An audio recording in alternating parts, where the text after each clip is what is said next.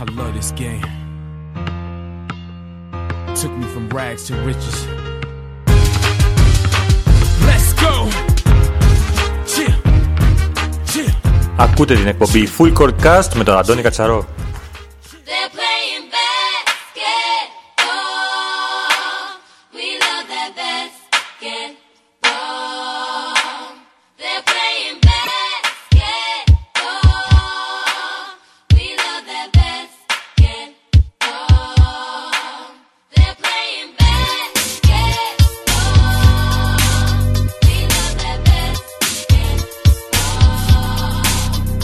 Κυρίες και κύριοι, φίλες και φίλοι, ε, αγαπητοί μας ομοειδεάτε λάτρε της καλαθόσφαιρας, καλώ ορίσατε στο 14ο επεισόδιο Full Court Cast, ε, το οποίο σήμερα είναι αφιερωμένο στον ε, ομοσπονδιακό μας προπονητή, τον ε, Λίνο τον ε, Γαβρίλ. Coach, ε, καλησπέρα, μεγάλη μας τιμή που είστε εδώ μαζί μας. Καλησπέρα, Αντώνη. Ε, θα ξεκινήσουμε με μια αναφορά στην εθνική ομάδα και στο δεύτερο μέρος της ε, κομπής μας θα θέλω να μιλήσουμε για την ε, καριέρα σου, πολύ μεγάλη καριέρα, πάρα πολλές εμπειρίες, πάρα πολλές αναμνήσεις. Θέλω έτσι να μα συζητήσουμε λίγο για αυτή, όσο προλάβουμε βέβαια και όσα περισσότερα μπορέσουμε να χωρίσουμε Πολύ στην ώρα μας. ευχαριστώ. Ε, εθνική ομάδα. Ε, ξεκινάει, ή ξεκίνησε μάλλον ήδη η προετοιμασία για τους αγώνες μικρών κρατών Ευρώπης. Ε, έχει γίνει αυτή η πολύ μεγάλη ανανέωση στο δυναμικό της ε, ομάδας. Πες μας ε, πώς ε, το αντιλαμβάνεσαι όλο αυτό. Ε, Όντως, ξεκινήσαμε την προετοιμασία μας για τους αγώνες μικρών κρατών Ευρώπης που είναι το τέλος του μήνα στο Μαυροβούνιο. Συγκεκριμένα στις 27 με 2 Ιουλίου, 27 με 2 Μα- ε, Ιουνίου, 27 Μαΐου Ιουνίου. Ε, μέσα στην προσπάθεια για να κάνουμε μια ανανέωση έτσι προοδευτικά ε, έχουν την ευκαιρία πολλά νέα παιδιά είτε έτοιμα είτε ανέτοιμα έχουν όμως το πακέτο και την προοπτική στο μέλλον να μπορέσουν να, να διακριθούν και στα σωματεία τους αλλά και στην εθνική ομάδα αν και εφόσον και οι ίδιοι αποφασίσουν να βάλουν τις ώρες που πρέπει στο γήπεδο για να, να εξελιχθούν και να, να βελτιωθούν. Η ευκαιρία είναι εκεί, δίνεται, δόθηκε αρκετά φορές, δόθηκε και ε, πριν τρεις ή τέσσερις κλήσεις που ξεκινήσαμε από 16 χρόνια μέχρι και 25 26 να περνάνε όλοι για να αξιολογηθούν, όπως έχει γίνει ήδη για να γνωρίζει και ο κόσμος. Ε, θεωρήσαμε ότι πρέπει να, περάσει, ε, να περάσουν οι καλαθοσφαιριστές που είτε συζητώντας με του προπονητές τους, είτε διακρίνοντας ήδη στο προπονητικό team, έπρεπε να περάσουν για να τους δούμε. Κάποια πολύ νεότερα παιδιά έπρεπε να βάλουν την πρώτη γεύση, γιατί θεωρώ ότι πρέπει να βγούμε λίγο από την οτροπία του.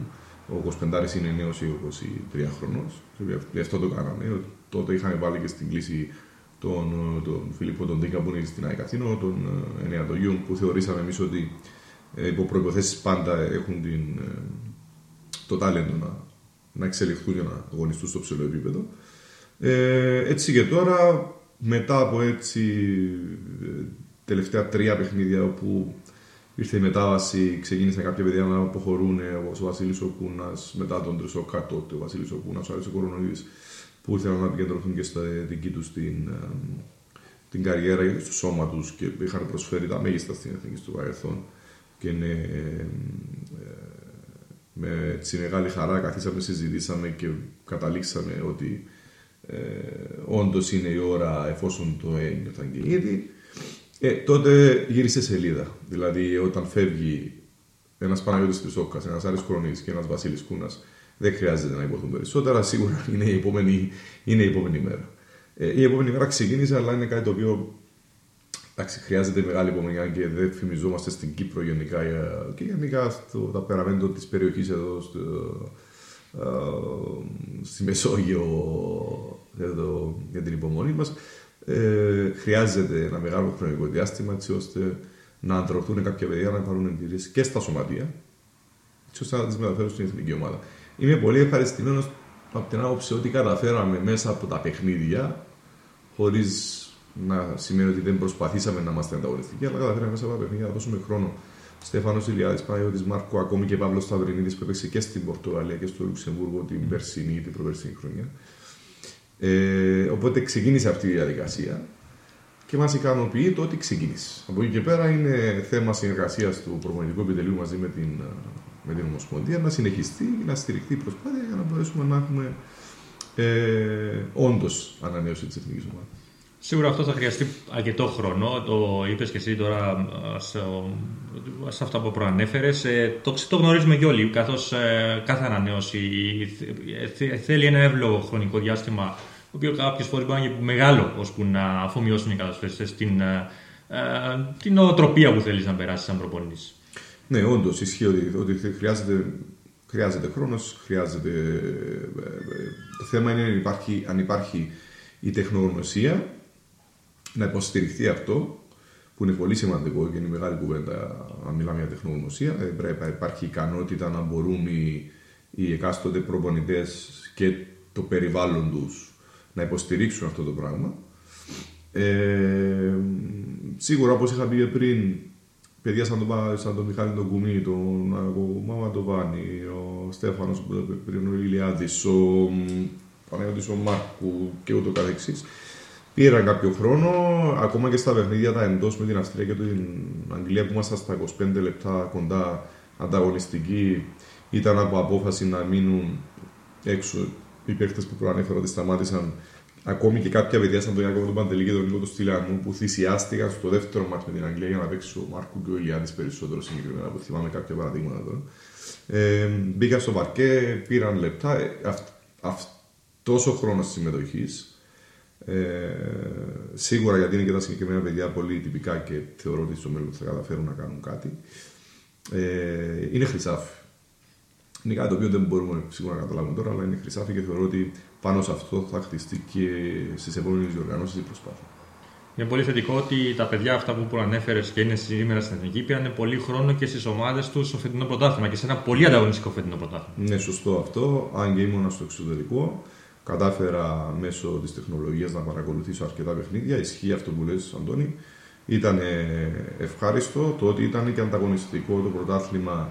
Τους έφερε σε μια διαδικασία να μην υπάρχουν παιχνίδια τα οποία είναι τεράστιες διαφορές και να μην υπάρχει ε, η ανταγωνιστικότητα που θα δεν υπάρχει και το ενδιαφέρον εκεί πέρα, αντιλαμβάνεστε. Κάθε παιχνίδι, κάθε εβδομάδα οι ομάδες προετοιμάζονταν με υψηλό βαθμό συγκέντρωσης και μεγαλύτερο κίνητρο, γιατί ξέραν ότι όλοι μπορούν να κερδίσουν όλους, όπως και έγινε, ας πούμε. Είχε πάει το παραλίμνη που στο τέλος τερμάτισε τελευταίο και έκανε ζημιέ μεγάλες, νομίζω κέρδισε και στο Λευκό και στον κεραυνό, αν δεν κάνω λάθος. Ναι, όχι, τον κύριο δεν τον κέρδισε φέτος. Α, επειδή ήταν προηγούμενες χρονιές που τα μπέρδεψαν, ναι.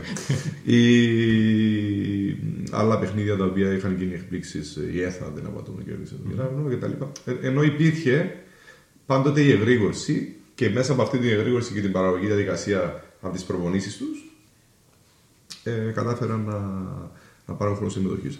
Μην ξεχάσω και τον Τε- Τρετιάκοφ και τον Σταυρινίδη που ήταν οι μικρότεροι και πήραν και αυτοί κάποια λεπτά.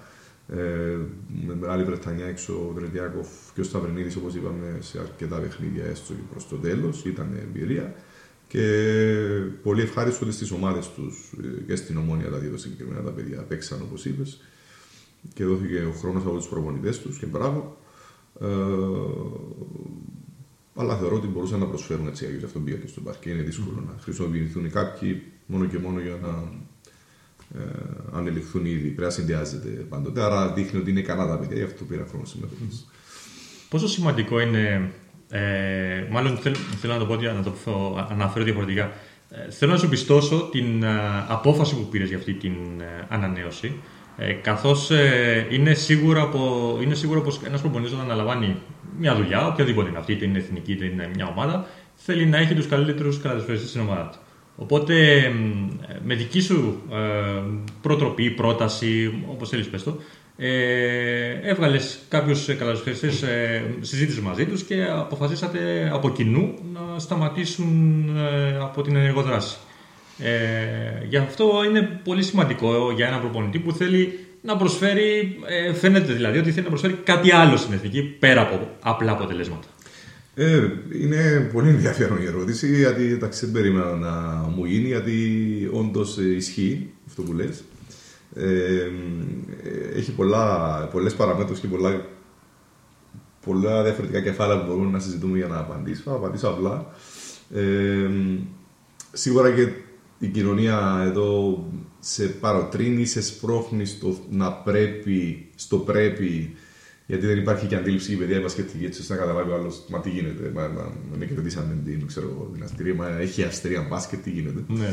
Ανεξάρτητα τι συμβαίνει. Ε, Όντως, ίσως καμιά φορά είναι και το εξωτερικό ή και το mindset το οποίο αλλάζει, ο τρόπος που προσεγγίζεις τα πράγματα όταν φτάσεις σε ένα σημείο να είσαι 22 χρόνια από το 97 στο, στο γήπεδο να σφυρίζεις και να κάνεις τον προπονητή και κάπου σου φεύγουν κάποια θέματα τα οποία έχουν να κάνουν με, το, με, με, με, με την οτροπία εδώ στη χώρα μας καμιά φορά είτε γενικά.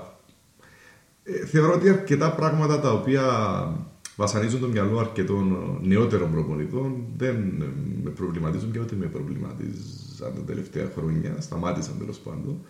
Και προσεγγίζω το παιχνίδι όσον αφορά να έχω ενδιαφέρον για το σύνολο που δουλεύω, ε, το σωματείο ή το στην προκειμένη περίπτωση την Ομοσπονδία, με σκοπό μαζί με τους συνεργάτες να προσπαθήσω να βάλω ένα λιθαράκι να προσφέρω πράγματα, να υπάρχει βελτίωση και κάποια αποτελέσματα. Ε, και λέω εφόσον ακόμη και με τα παιδιά τα οποία ξεχωρίζουν, πιθανόν να κλέψουμε ένα παιχνίδι που κλέψαμε της Πορτογαλίας, αλλά στα άλλα θα φάμε αρκετούς πόντους ή θα χάσουμε το παιχνίδι. Γιατί να μην γίνει την παρούσα φάση με τα παιδιά τα οποία θα κερδίσουν εμπειρία, έτσι ώστε στο μέλλον να έχουν περισσότερα χρόνια προπηρεσία ή παιχνίδια πάνω τους. Ήταν μια απόφαση που με το, καθίσαμε με τον Νίκο Παπαδόπουλο, τον Νίκο τον Λαμπρία τότε και κάποιους ανθρώπους από την Ομοσπονδία και συζητήσαμε. Ε, ειδικά έχει αναλάβει και η διοίκηση τότε. Και έγιναν συζητήσεις και όταν είδαμε ότι υπήρχε και ανταπόκριση, μπήκαμε στη διαδικασία να το κάνουμε για το καλό του Κυπριακού μπάσκετ όπως το αντιλαμβανόμαστε εμείς που δουλεύουμε εδώ τώρα. Μπορεί κάποιος άλλος να έρθει μετά και να πει δεν ήταν σωστό, να έρθουν πίσω παγί ή Ναι. οτιδήποτε. Αλλά εκείνο που μας, η δική μας η γνώση, η εμπειρία και η συζήτηση που ήρθε μέσα από ένα θετικό κλίμα με τους ανθρώπους εδώ, ορισμένους ανθρώπους κλειδιά στην Ομοσπονδία, ε, που σίγουρα δεν θέλουν να τους ονομάσετε, γι' αυτό δεν θα μπαίνω στη διαδικασία να πω ποιους. Ε, φέραμε αυτό το αποτέλεσμα να ξεκινήσει μια ανανέωση που μόνο καλό θα φέρει στο μέλλον ε, για μένα. Η ανανέωση είχε πρόσφατα και ένα νέο άλλο κομμάτι. Α, αποχωρήσαν οι δύο βοηθήσει που τους προανέφερες και ο Νίκο Παπαδόπουλος και ο Νίκος Λαμπρίας. Ήρθαν δύο νέοι. Α, ο Γιώργος Οπαλάλας για πρώτη φορά σαν ε, προπονητής πλέον στην ε, εθνική ομάδα. Και ο Μιχάλης ο Ματσεντίδης που όλοι γνωρίζουμε τον ε, Μιχάλη και τις ικανότητες του.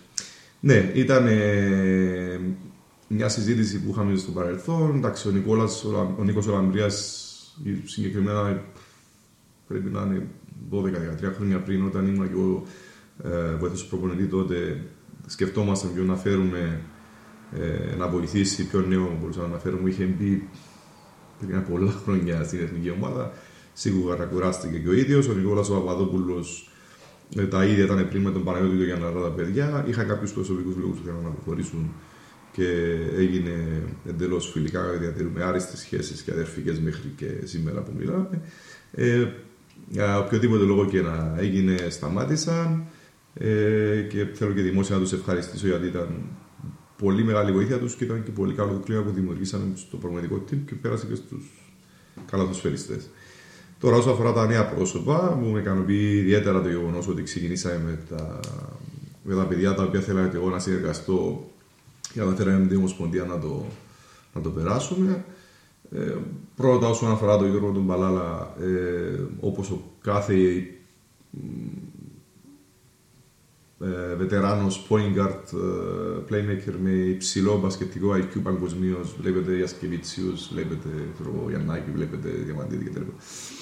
Ε, ξέρουν να διαβάζουν το παιχνίδι καλά. Εγώ η αλήθεια από το 10-11 που ήταν η πρώτη μου χρονιά στην ΑΕΛ τότε σαν πρώτος προπονητής στην ανδρική ομάδα που ο Γιώργος έπαιζε για μένα ε, το είχα αντιληφθεί, το είχα καταλάβει και σε συζητήσεις off the record είχα πει ότι ο Γιώργος κάποια στιγμή αν αποφασίσει σοβαρά να το κάνει ε, θα μπορεί να, να πετύχει σαν προπονητής. Ε, οπότε ήταν κάπως το timing, μόλις γίνανε όλα αυτά μου ήρθε κατευθείαν στο μυαλό και το σκέφτηκα και το προχωρήσαμε και είναι με ιδιαίτερη χαρά που θεωρώ ότι ήρθε και ο ίδιος πραγματικά ενθουσιασμένος και θεωρώ ότι επειδή συνδυάζεται με την ανανέωση και παίρνουν παιδιά τα οποία τον, έχουν, τον είχαν και σαν ίντερνο στο παρελθόν ακόμη και μέχρι και τον Σάιμον που είναι από τους με, μικρότερους μεγάλους, ε, θα μπορέσει να εμπνεύσει και να βοηθήσει με τη γνώση του τη, τη νέα γενιά. Είναι νομίζω πολύ καλό το timing. Ο Μιχάλης νομίζω στα καλύτερα του, μετά τον Double, την επιτυχία, την εφορία που έχει και ο ίδιος, που είναι στρατιώτης του, της καλαθόσφαιρας ανέκαθεν, με τεχνογνωσία το παιδί και πάντα δουλεύοντας στο ψηλό επίπεδο και παντρεύεται το, ότι, το γεγονός ότι παντρεύεται ότι είναι και στην Under 16 που θέλουμε και συζητάμε πάντα να υπάρχει μια συνέχεια. Και το, το ότι θα είμαστε μαζί τώρα θα μπορούν να υπάρξουν και συζητήσεις στο πώς αυτά τα παιδιά θα φτάσουν, ακολουθήσουν, ναι, θα ακολουθήσουν και κάποιο συγκεκριμένο πλάνο και τρόπο παιχνιδιού για να συνδυάζεται που μας ταιριάζει σαν λαός και σαν, σαν συγκεκριμένο ρόστερ αυτή την εποχή τι ταιριάζει και θέματα τα οποία είμαι αρκετά χαρούμενος και για τους δύο και δεν βλέπω και την ώρα να ξεκινήσουμε για τα παιχνίδια μαζί να, να μπορούμε να συνεργαστούμε και σε εκείνο το κομμάτι, όχι μόνο στις προπονήσεις. Πάντως δεν είναι, ε, δεν είναι λίγες φορές που ο Γιώργος Οπαλάδης έχει χαρακτηριστεί ε, ως προπονητής μέσα στο γήπεδο. Ε, και νομίζω ότι ήρθε ο καιρός να. ενώ το έχει κάνει βέβαια στο γυναικείο. Ναι, αρκετά, Ε, αρκετά χρόνια στου και αρκετά γυναίκε. Γιατί χρόνια. προπονητής είναι, ενώ Ναι. ότι κοτσάρει. Ναι, ναι, ναι. Ε, είπες ακόμα μια κουβέντα που έχω σημειώσει και η οποία μ, τα τελευταία χρόνια έχει φανεί πάρα πολύ στην εθνική είναι το πολύ καλό κλίμα που υπάρχει με, ε, σαν οικογενειακό κλίμα που υπάρχει στην εθνική μας ομάδα. Ναι, όντως. Ε, μ, το βλέπεις και στα ταξίδια. Έκανα μια φορά, επειδή όταν έρχεσαι από σεζόν ε, σωματείο και είναι διαφορετική πίεση, πρέπει να είσαι σε γρήγορση, ε, ίσως πνίγεις και κάποια συναισθήματα, δεν μπορείς να χαλαρώσεις. Με το που μπαίνεις στην εθνική ομάδα. Επειδή μαζεύονται όλοι από διαφορετικές ομάδες, αλλάζουν πρόσωπα, δεν είναι Ό,τι και να πούμε, όταν είσαι με τους ξένους, είναι διαφορετική κουλτούρα. Υπάρχουν καλές σχέσεις στις ομάδες, μεν ναι, αλλά άλλο να μαζευτείς με τους συμπαίκτες σου στην εθνική ομάδα που έχετε ε, πολλά κοινά. Ε, τα παιδιά δημιουργούν την- το κλίμα, πολύ καλό κλίμα. Εμείς το υποστηρίζουμε.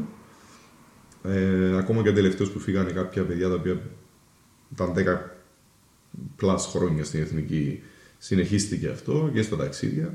Σοβαροί όλοι, στην ώρα τους, πειθαρχημένοι, στο γήπεδο, εκτός γήπεδου, αλλά υπάρχουν και ώρες που όταν κάνουμε πλάκα πραγματικά συμμετέχουμε εμείς οι προπονητές και ε, είναι πολύ ευχάριστο το κλίμα όντως που ό,τι και να λέμε, όσο κλεισέ και να είναι, είναι πάρα πολύ σημαντικό σε μια ομάδα. Ε, έχεις, ήσουν ξανά βοηθός στην εθνική ομάδα πα- παλιότερα. Σύγκρινε μας λίγο το, αυτό το κλίμα. Ή- Ήταν το ίδιο και τότε, έχει αλλάξει από τότε; Ήταν ε, παρόμοιο. Ναι, όντως. Δηλαδή, θυμάμαι τότε ήταν ο Αντρέα Πιλαβά, ο Τόλσο Γασκύρη, ο Άννη ο Τρισόκα, δηλαδή ο Γιώργος Αναστασιάδης. Ε, είχ- είχαμε πολύ καλό κλίμα και εντάξει, συνήθως όταν όλα τα παιδιά θα κάνανε την πλάκα, θα μπορούσαν να δημιουργήσουν κλίμα, θα μπορούσαν να παλέψουν μαζί, αλλά ήταν, τότε ήταν και ιδιαίτερο, ήταν πιο παλική τότε και όσο ήσυχο και να το βλέπετε και έτσι χαμηλών τόνων και παρόλο ότι την ικανότητα το κερδίζει παιχνίδια άμα τα αποφασίσει ο ίδιος, όσο είναι ο κορονοϊδή σε μια ομάδα, δεν υπάρχει περίπτωση να μην υπάρχει καλό κλίμα στην εθνική. Οπότε το λέω με κάθε επιφύλαξη. Εντάξει, τότε ήταν, είχαμε καλό κλίμα. Είχαμε καλό κλίμα και εκείνο τον καιρό όλοι μας. Δηλαδή, πάντοτε η εθνική ομάδα έχει καλό κλίμα. Σίγουρα υπήρχαν και περιόδους οι οποίοι ήταν οι μαύρες περιόδοι και είχαν κάποια θέματα. Εντάξει, δεν ήμασταν τότε να τα ξέρουμε, τα ακούσαμε, αλλά όπως κάθε εθνική ομάδα, κάθε ομάδα ό, το, περνάει το κακό της φεγγάρι. Αλλά αυτή τη στιγμή είμαστε ευχαριστημένοι για το, το πώς λειτουργεί η ομάδα. Ε, να περάσουμε έτσι λίγο σε, ένα, σε μια πιο τεχνική ερώτηση που αφορά την εθνική μας ομάδα. Ε, ακούγεται από πολλούς το γεγονός ότι η εθνική μας δεν έχει ψηλό. Ε, είχαμε στο παρελθόν τον Τόλι του Κασκύρη, τον ε, Παναγιώτη Τρισόκα που μπορούσαν να στηρίξουν αυτές τις θέσεις, τον Άντωνι Κίνγκ πιο μετά. Ε, πλέον αυτό δεν υπάρχει. Δεν έχουμε τον ψηλό. Έχουμε τον, ε, τον, τον κουμί, τον Μιχάλη τον κουμί και από εκεί και πέρα νομίζω το χάος.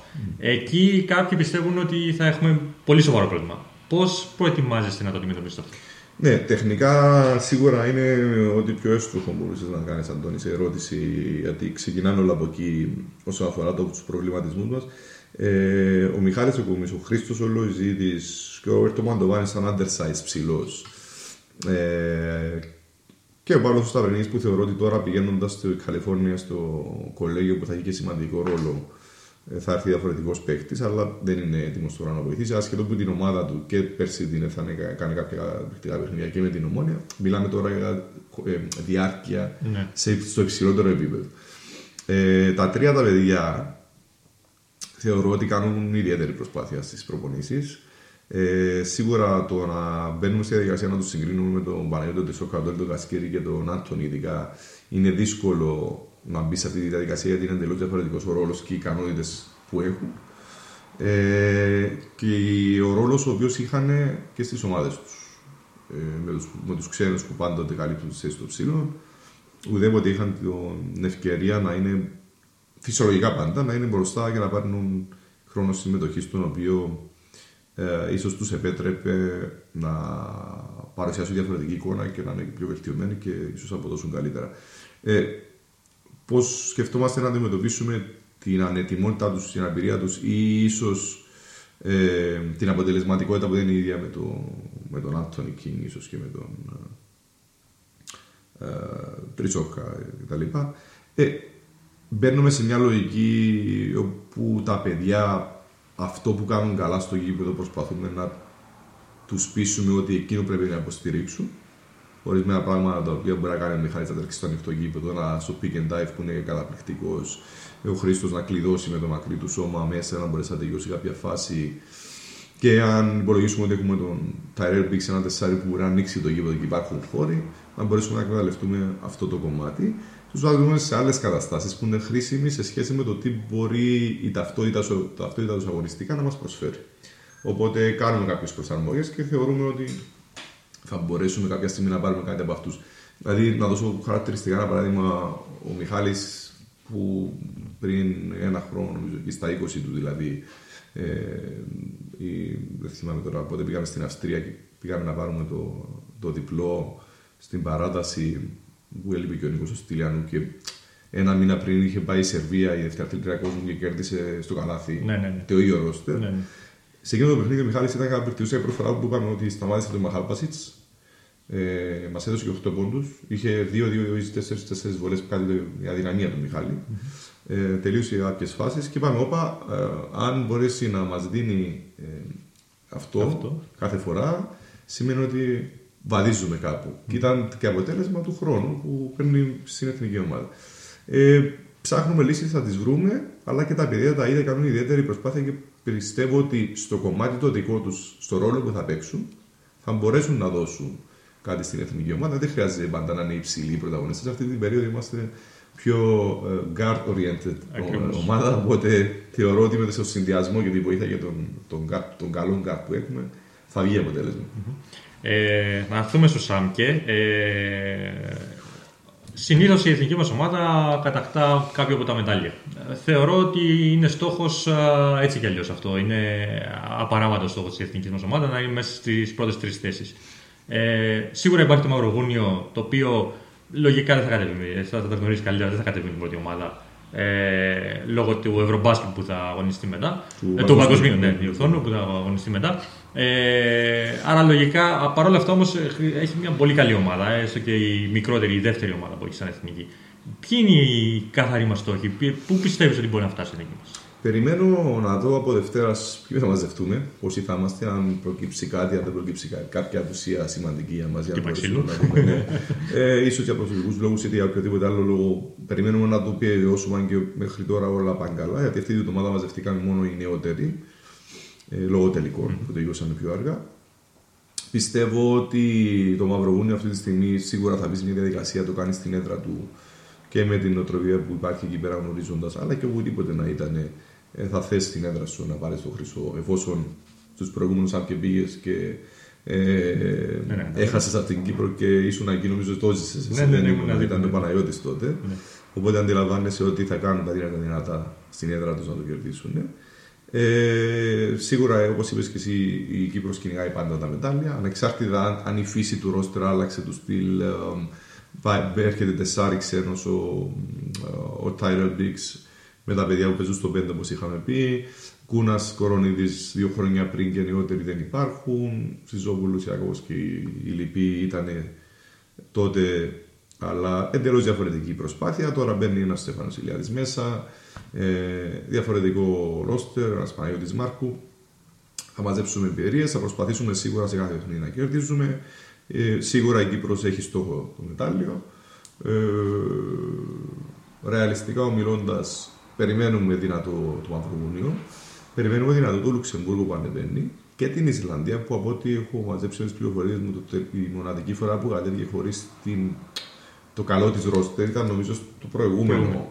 Για κάποιους Ναι. λόγους. Είχε, είχε το Ευρωμπάσκετ. Μπράβο, Ήταν- ήταν ήταν στο το Ευρωμπάσκετ. Ευρωμπάσκετ, ναι, ήταν το σωστό, το Ευρωμπάσκετ τότε. Οπότε περιμένουμε και τους Ισλανδού δυνατούς. Ε, Εμείς σε κάθε αγώνα θα παλέψουμε, θα κυνηγήσουμε σίγουρα το μετάλλιο και βλέπουμε ένα λόγο.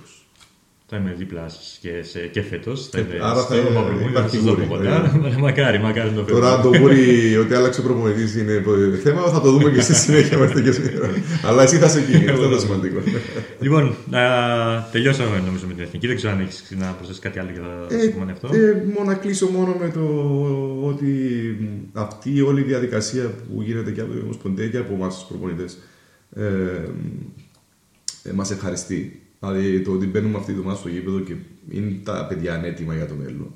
Αλλά είναι νέα παιδιά και βλέπεις όλη αυτή τη διάσταση και τη ενέργεια και σε ευχαριστεί. Μας ικανοποιεί απόλυτα και μας δίνει και εμά κίνητρο να προσπαθήσουμε να χτίσουμε σε αυτό. Και νομίζω με αυτό το νέο αίμα και τη διάθεση ε, υπάρχει και ενθουσιασμός στους μεγαλύτερους. Και είναι αυτό το κράμα παγιών νέων αυτή τη στιγμή που πάνε να φύγουν οι οι παλαιότεροι, που δίνει μια διαφορετική όθηση στην εθνική, ενέργεια, διάθεση από τους νέους, οι οποίοι πάντοτε είναι ε, λόγω ηλικίας πιο ενθουσιώδεις και βγάζουν πιο πολύ ενέργεια στο γήπεδο. Και η εμπειρία των παγιών που είναι ευχάριστο να το βλέπεις να προσπαθούν να τους συμβουλέψουν και συμβουλεύοντα τους νιώθουν και εκείνοι πιο υπεύθυνοι, μένουν στο γήπεδο είναι πιο συγκεντρωμένοι. Δηλαδή αυτό μας ικανοποιεί αυτή η εικόνα. Κλείνοντας, να, να φέρω και τον συνεργάτη του, τον Σανίλου και Δημητρίου, που δεν αναφέραμε, ο Ναι, οποίος ναι. παραμένει μαζί μας και είναι υπεύθυνος του Junior NBA εδώ στην Ομοσπονδία και τρέχει και άλλα θέματα. Ότι και εκείνος είναι ένας στρατιώτης της Εθνικής, μπήκε τώρα πρόσφατα. Είμαστε χαρούμενοι που είμαστε εκεί, θετική διάθεση, πολύ σκληρή δουλειά και όλα θα πάνε καλά. Yeah.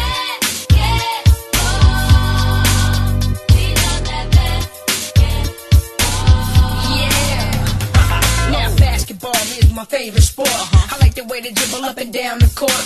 I keep it so fresh. Ωραία, ε, περάσουμε στην καριέρα σου. Ε, μια πολύ μεγάλη καριέρα που ξεκινάει από το 96, αν βλέπω εδώ καλά, Ναι. ε, σαν προπονητής. Ναι. Ε, πώς όμως, ήταν η πρω... ποια ήταν η πρώτη σου επαφή με την καλαθόσφαιρα, πότε ήταν η πρώτη φορά που έπιασες πορτοκαλί μπάλα στα χέρια; Εντάξει, έτυχε να έχω παρόμοια συνέντευξη, οπότε με, ευχαρο... με ικανοποιεί το γεγονός ότι θα το συζητήσω μετά από τόσα χρόνια. Ε, εντάξει, νομίζω είναι γνωστός ο λόγος ότι τότε το 87 σε ηλικία 11-12 χρόνων 11 και κάτι, όταν κέρδισε η Εθνική Ελλάδα το 87 εκεί στο Στρόβολο που ήμουνα, ε, είχαμε βάλει τις μπασκέτες εκεί στον τοίχο με τον αδερφό και την οικογένεια, για την γειτονιά. Όλοι αγωνιζόμασταν από το πρωί μέχρι το βράδυ παίζαμε μπάσκετ.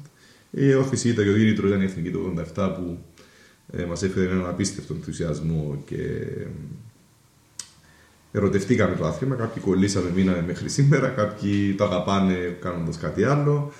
Ε, εκεί ξεκίνησα. Ε, Αμέσως μεταγράφτηκα στον Κερανό το 87, έμεινα 4 χρόνια.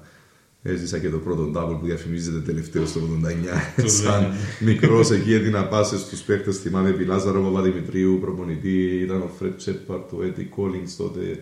Η, η ξένη της ομάδας, ο Βάρης ο Παπαέλληνα, ένας παίχτης Αντρέα του Κυπριανού. Ήμασταν οι μικροί εκεί πέρα, δίνανε μπάλες στους μεγάλους. Ε, στον κεραυνό, στο σχολείο, στα σχολικά, στο σχολείο. Έθα έγκομης δύο χρονιές, τρεις χρονιές και μετά τα 19 και μετά Θεσσαλονίκη σπουδές. Εκεί πήγαμε στη Μέκα του. Και δεν σου κρύβω ότι η προσπάθεια να πάω στη Θεσσαλονίκη να σπουδάσω, παρόλο που οι κοιμονάδε που είχα περάσει ήταν και η Αθήνα, Ναι. ήταν λόγω του Άρη Θεσσαλονίκη. Συνδύαζα Γκάλι Γιαννάκη και ήθελα να πάω να βλέπω τον Άρη τότε Από κοντά. ως άρρωστος Αδιανός και έζησα μια τρελή εποχή του ελληνικού μπάσκετ, λίγο μετά το 87 που έδωσε, έδωσε πολλά ερεθίσματα έτσι ώστε να μπορέσω μέχρι σήμερα να το κάνω επάγγελμα, να σπουδάσω, να κάνω πάρουμε και τα μάστερ μας και τα πτυχία μας και να το υποστηρίξουμε με τεχνογνωσία και εμπειρία. Η προπονητική πώς προέκυψε; Προπονητική, να σου πω, δεν ξέρω, δεν θυμάμαι ακριβώς γιατί το έκανα, αλλά θυμάμαι ένα περιστατικό στο γυμνάσιο. Συγκεκριμένα Δευτέρα ή Τρίτη γυμνάσιο. Είχα ένα τραυματισμό στο πόδι, είχε γυρίσει το πόδι μου τότε και τα απογεύματα πηγαίναμε με τους φίλους και παίζαμε στο Β γυμνάσιο της Ακρόπολης, εκεί που ήταν το σχολείο μας τέλος πάντων. Και θυμάμαι έτσι αμυδρά το θυμάμαι αυτό, δεν θυμάμαι τον λόγο που μου ήρθε.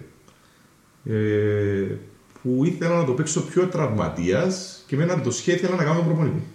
και έφερνα τους συμπαίχτες και έγραφα κάτι, δεν ξέρω τι έγραφα. τέλος πάντων. Ε, έκανα γήπεδα και είχα πασική και όταν ξέρεις, αυτό έκανα, τους έκανα και επίθεση. Ελάτε εδώ, θα κάνουμε αυτό και αυτό, αυτό το κόλπο. για να- Ε, Προφανώς ήταν μικρό και δεν ξέρω. Πριν καν ε, γίνει μετά συνειδητά ότι θα σπουδάσω, θα πάω να δοκιμάσω να παίξω στη Θεσσαλονίκη που δεν υπήρχε περίπτωση να μπορέσω να παίξω. Ήμουν μέτριος παίκτης πάντοτε. Ε, και καταφέραμε, κατάφερα μετά να το κάνω συνειδητά. Αλλά και με τότε θα έπαιρνα τη ειδικότητα και ήξερα ότι θα ασχοληθώ. Αλλά ξεκίνησα από αυτήν τη μια μέρα που σου λέω σε ένα ανοιχτό κήπεδο, προσπάθησα να το κάνω. Ε, μετά στην πορεία που αντιλήφθηκα εκεί ε, αλφα τοπικά της Θεσσαλονίκης που αγωνιζόμουν, ότι ούτε, ούτε καν εκεί λίγο να σταθώ. Ε, ξέρεις, παιχτικά όταν φύγεις από την Κύπρο, λίγο λες μετά και πάω Ελλάδα να δω τι γίνεται. Λέω μετά, όχι, όπα, προπονητής. και είχα την, την τύχη να είμαι Θεσσαλονίκη, που ήταν μπασκετομάνα και στα καλά της χρόνια, να έχω άπειρες εικόνες παραστάσεις και μεγάλη βοήθεια από τους καθηγητές μου στην ειδικότητα του μπάσκετ τότε, για να εξελιχθώ και να κάνω και εγώ, να πάρω εγώ την, κάνω και εγώ την πορεία μου. Πέρασε από μια σειρά ομάδων εκεί στη Θεσσαλονίκη. Βλέπω ε, ο- τον Παναθλητικό, τον ε, Τυφώνα, τον Αετό, τον Τούμπας.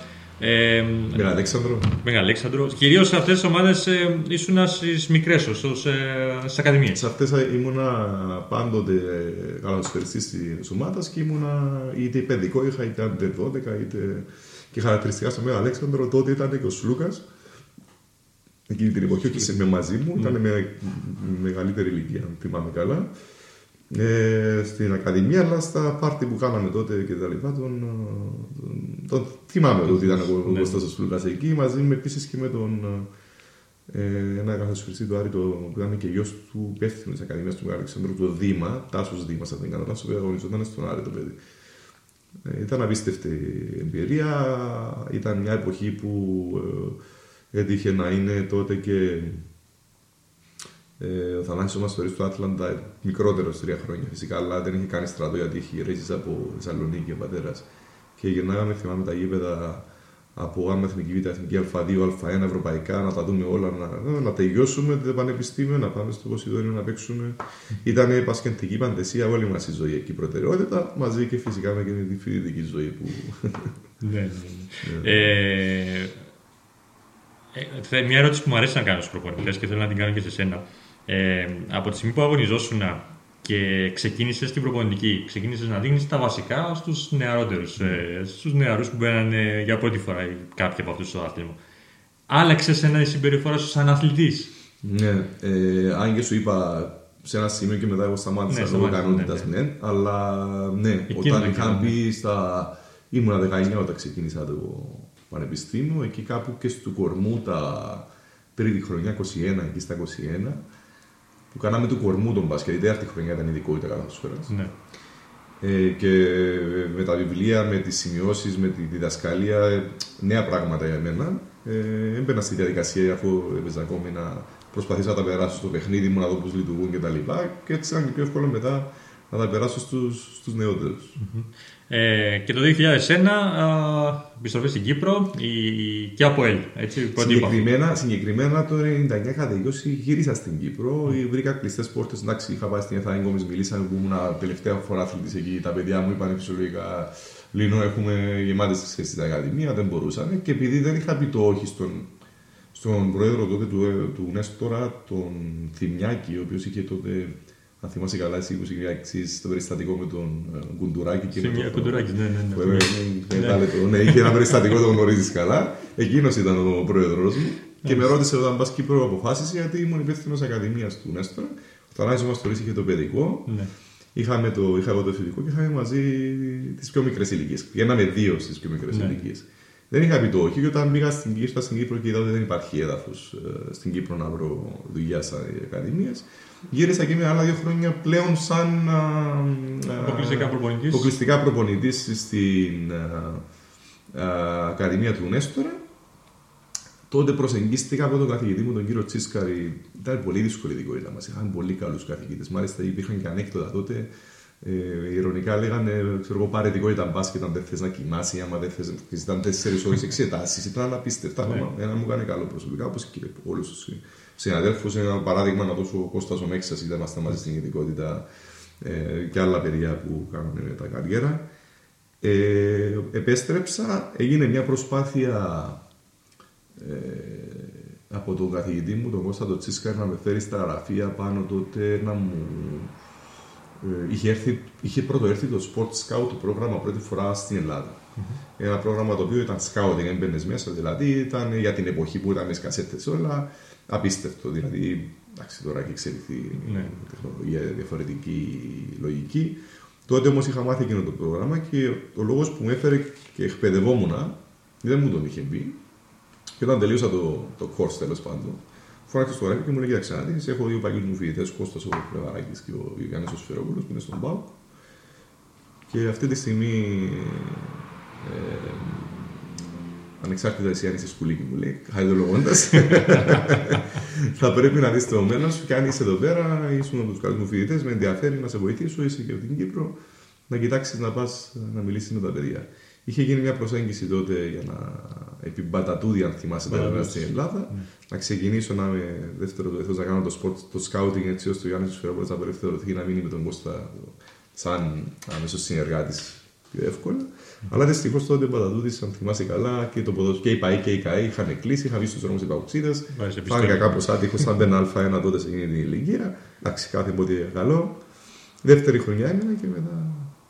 Είδες Ήρθαμε το- στην Κύπρο το 2001, όπως μου είπες. Το Αμποέλ. Έτυχε ένα σεμινάριο στο Ελευθερία να έρθω από τη Θεσσαλονίκη πιο γρήγορα. Δεν είχα σκοπό το ένα να γυρίσω. Συνέχιζα στον Έστωρα κανονικά. Η ζωή μου στη Θεσσαλονίκη ήταν καταπληκτική. Που αντιλαμβάνεσαι τώρα. Δεν είχα σκοπό να γυρίσω πίσω. Σκεφτόμουν να ζήσω, να μείνω εκεί, μεγαλώνοντας κτλ.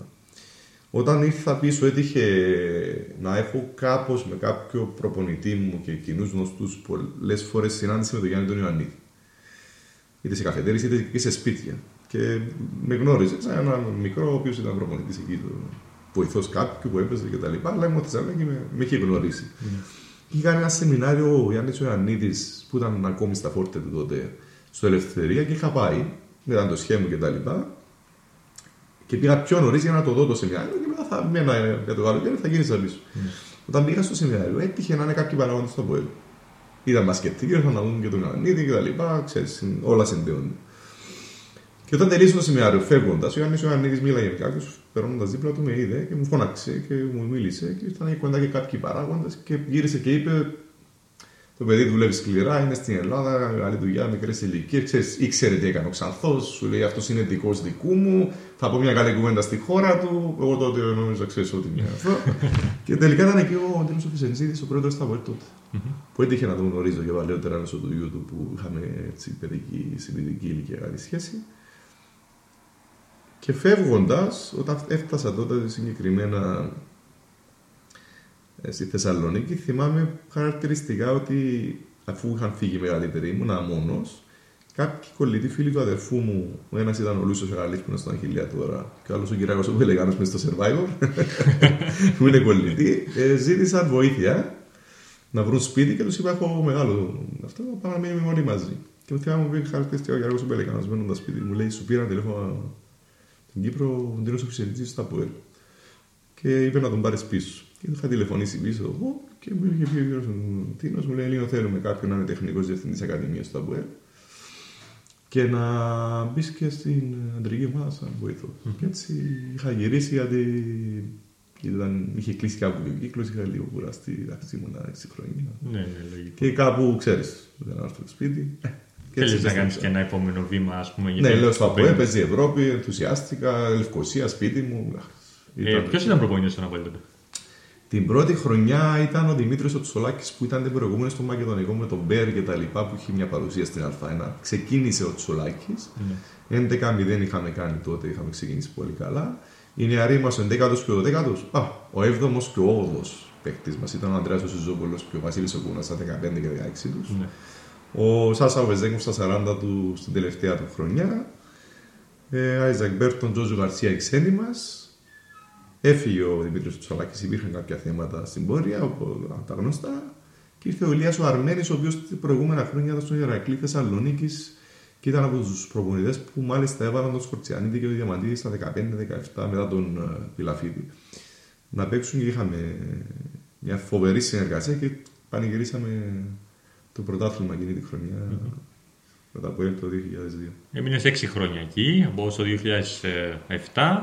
Ενδιάμεσα έχεις και άλλες ασχολίε ε, με την εθνική ομάδα ενόπλων δυνάμεων. Ναι, ναι. Το 2004 με το 2006. Γιακώβο Παντελή, ναι. Στη Ρωσία ήρθαν στην έκτη θέση, ήταν πολύ καλό τουρνουά. Ε, η συνέχεια μετά, βλέπω, 2007 είσαι στην ε, εθνική ομάδα. Ναι, ε, είχα μείνει στο ΑΠΟΕΛ, ήμουν assistant, ε, προέκυψε εθνική ενόπλων και εθνική ανδρών μετά όπου ήμουνα εκεί με τον Χρήστο Στυλανίδη. Ε, στην ενόπλων ήδη σου είπα ήταν ένα τουρνά το οποίο ήταν πολύ καλό το ρόστερ. Η χρονιά εκείνη 84-85. Ε, ξεκινήσαμε τη σεζόν 7-8 με ένα ταξίδι στο εξωτερικό στη Σουηδία για προετοιμασία με τον Τσάζ Μπάρτον που ήμουν assistant του Τσάζ Μπάρτον, γνωστός προπονητής του Άρη Θεσσαλονίκης που πήρε κύπελος, στη Φραγκφούρτης, βοηθός στη Μακάμπι Τελαβή, γνωστό όνομα. Και τότε ήταν πρόεδρε ο Χάρης Οφωτίου και ξεκινήσαμε πολύ δυνατά το ρόστερ. Μάκης Νικολαίδης από την ΑΕΚ, Πέραμε τότε από Κύπρο τη Αφρόκρεμα, ήρθε και ο Νικόλας ο Παπαδόπουλος που είναι τώρα προμονητή στην Ομόνια και κάποιοι άλλοι που ήταν και πάνω στο Σερδάρι, πολύ καλοί παίχτες κτλ. Ε, καλοί ξένοι, φοβερό τουρνουά στη Σουηδία, προετοιμασία. Στην επιστροφή η ομάδα έκλεισε. Κάτι πάθανε, έφυγε ο Χάρης, δεν υπήρχε χρήμα, έφυγαν όλοι οι ξένοι. Ε, είχα ήδη μπει στην 7η μου χρονιά στα Μποέλ, ε, κάπου ήμουν και στην Ακαδημία αρκετά, ε, τρέχα, ήταν πολλές οι ώρες κτλ. Ε, είχα ένα καθοσφαιριστή ονόματι Χρήστος Σπύρο, αστυνομικός, συνομήλικος μου τότε, που ε, λόγω του ότι ήταν αστυνομικός αγωνιζόταν ακόμη στην εθνική ενόπλο. Αλλά ήταν και αρχηγός της ΑΕΛ στην παντοκρατορία της χρόνια, ένας από τους καλύτερους σούτερ στην Κύπρο, σνάιπερ, απίστευτος δολοφόνος, ο οποίος τον είχα κερδίσει τέλος πάντων στην ενόπλο όταν έζησε όλο αυτό το, ειδικά τότε. Ε, και είχε βάλει, ήταν η, η παντοκρατορία της ΑΕΛ στους άντρες, όπου παρότρινε κάποιον επιχειρηματία, κύριος Βάσης Βασιλείου της Kevin Firarel, τότε να βάλει αρκετά λεφτά στο γυναικείο για να κάνει ομάδα που θα χτυπήσει ευρωπαϊκό. Όταν στο πρώτο τηλεφώνημα γέλαγα φυσικά, του λέω ρε φίλε, εγώ σε γυναικείο, άσε μας τώρα. Αυτό εγώ στη γυναίκα υπάρχει περίπτωση. Μου ρε φίλε, ένα καφέ, έλα πάνω να πεις με τον άνθρωπο, μην κλείνεις πόρτες, εγώ είμαι ποιος είναι σημαντικός τότε, ποιο άσε με αυτά κτλ. Όντω πήγα, ήταν και η κακή περίοδος, δεν ήξερα τι έγινε στα ΠΟΕΛ. Μπορούσα να ζήσω εγώ μόνο με τις ακαδημίες, τους μισού κτλ. Όταν είχα πάει στο στη Λεμεσό, κάναμε την κουβέντα με τον άνθρωπο ε, με κέρδισε. Σίγουρα τα, το οικονομικό έπαιξε σημαντικότατο ρόλο με, αλλά πέρασα τρία υπέροχα χρόνια στις γυναίκες. Φτάσαμε στους 8 του Ευρωπαϊκού δύο φορές. Κάναμε τεράστιες νίκες ενάντια στην Καλαπασεράη που το πήρε τότε, θυμάμαι, και χάσαμε στην Τουρκία. Ε, πολύ δύσκολα μπορούσαμε να πάμε και σε τελικούς. Ήταν φοβερή τριετία. Και την τέταρτη μου χρονιά ξεκινήσαμε με τον Αντρικό. Ήταν η πρώτη χρονιά που ανέλαβα σαν πρώτος προπονητής τους άντρες. Μιχάλη Κουνούνη, Γιώργο Παλάλα, Αλέξη Γιάτσο. Φέραμε Ρόντνεϊ Μπιούφορ τότε του Παναθηναϊκού, το γνωστό. Και τελείωσε πολύ άσχημα η χρονιά. Κάπου μπήκαν τα οικονομικά προβλήματα. Πήγαμε στους τελικούς πρωταθλήματος και κυπέλου, αλλά είχαμε θέματα, φύγαν αρκετοί ξένοι. Αλλά ήταν και αυτά μια εμπειρία, ένα ξεκίνημα το οποίο. Ναι.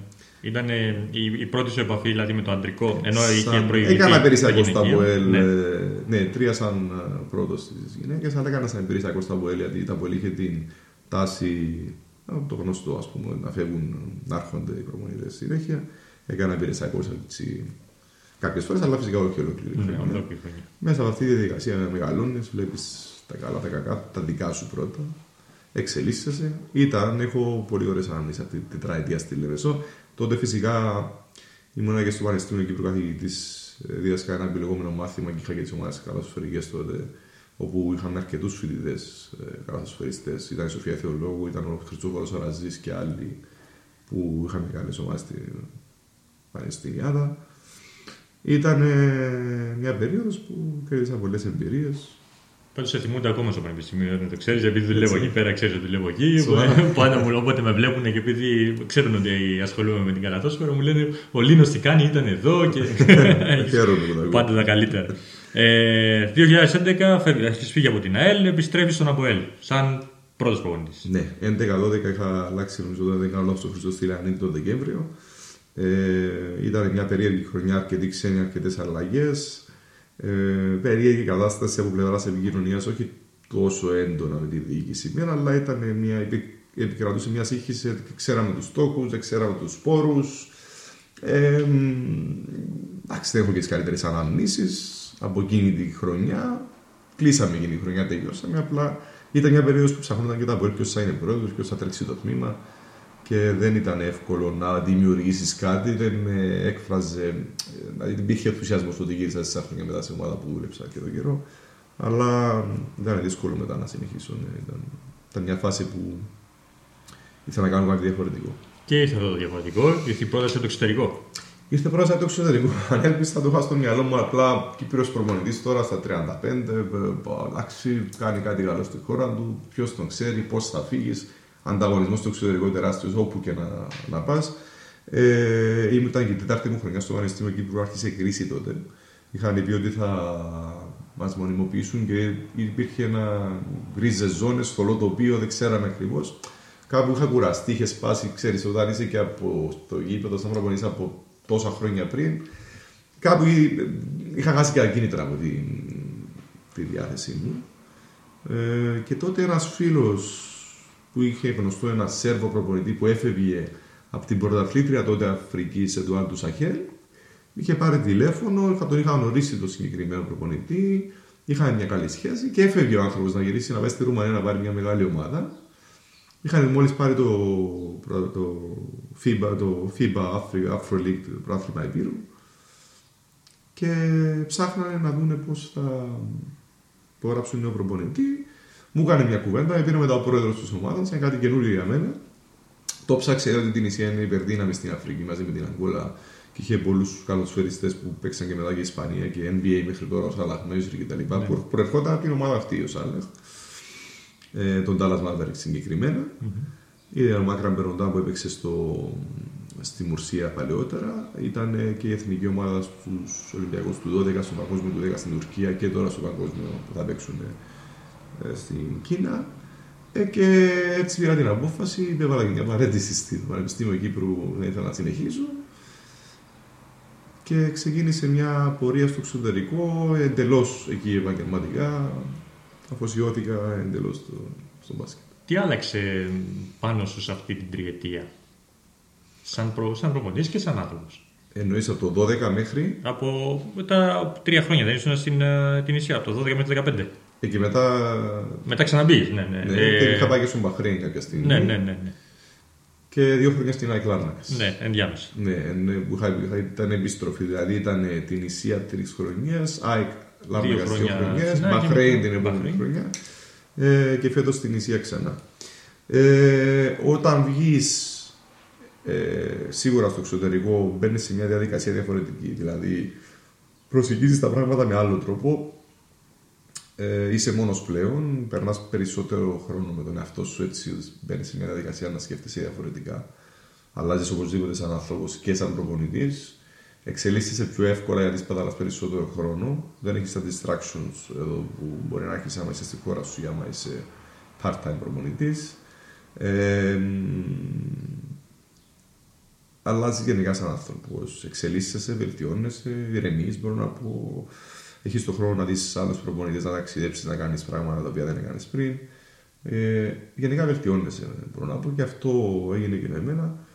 Είχα τη δυνατότητα μέσω από αυτή την πορεία να κάνω και κάποια ταξίδια στο εξωτερικό, να δω προπονήσεις στην Ονίξ Καζά, στον Πρίφτη, στον Πασκουάρ, στον Πατηναϊκό, να πάω σεμινάρια, να πάω Αμερική αρκετές φορές. Ε, σίγουρα βελτιώθηκα και σαν άνθρωπος και σαν προπονητη σε αυτή την πορεία που ακολούθησε πηγαίνοντας στο εξωτερικό.